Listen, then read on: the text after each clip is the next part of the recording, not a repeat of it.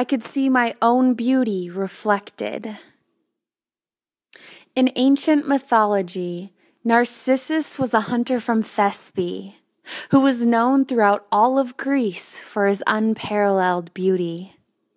Most of us know him as the inflated figure who was so infatuated with his own image, he knelt at the banks of a lake and died staring into his reflection.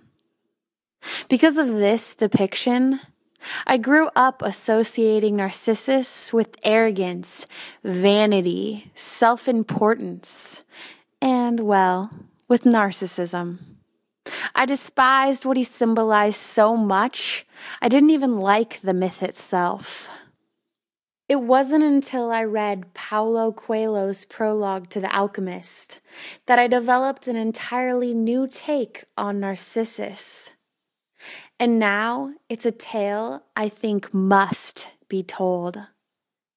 Coelho writes When Narcissus died, the goddesses of the forest appeared and found the lake, which had once been fresh water, transformed into a lake of salty tears. Why do you weep? the goddesses asked. I weep for Narcissus, the lake replied. Ah, it is no surprise that you weep for Narcissus, they said. For though we always pursued him in the forest, you alone could contemplate his beauty close at hand. But was Narcissus beautiful? The lake asked. Who better than to know that? The goddesses asked in wonder. After all, it was by your banks that he knelt each day to contemplate himself. The lake was silent for some time. Finally, it said, I weep for Narcissus, but I never noticed that Narcissus was beautiful. I weep because each time he knelt beside my banks, I could see in the depths of his eyes my own beauty reflected.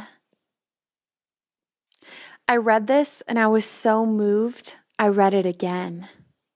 In one short passage, I went from abhorring all that Narcissus symbolized to idolizing him, to idolizing his power, his potential.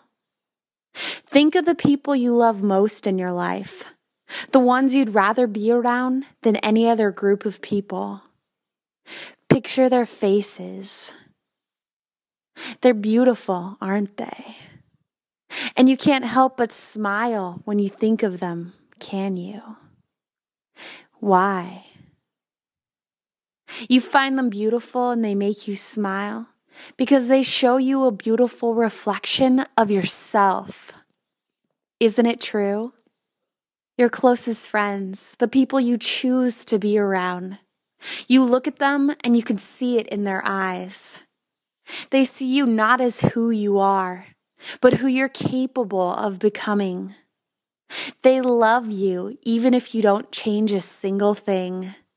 Yet oddly, they're the ones who make you want to be better. Think of the power Narcissus held. Even though he was a mythical character, he had the opportunity to make a very human impact. An impact we're all capable of making. Like Narcissus, so many modern figures own the eyes of the entire world. Whether it's because they're gorgeous, brilliant, rich, or athletic, or they're just the ones holding the microphone, all of them hold the very same power. We hold that very same power. My words may not reach a million people at once. And I might be the oddest combination of gorgeous, brilliant, rich, and athletic. But I don't need a microphone to make an impact. After being stunned by Paulo Coelho's ending to Narcissus' story, I awoke and I decided to start embracing my interactions with people. I decided to start viewing them as opportunities to control what I reflect, to show others what they cannot see for themselves. You see, we're always reflecting something, whether we mean to or not. Why not mean to reflect something beautiful?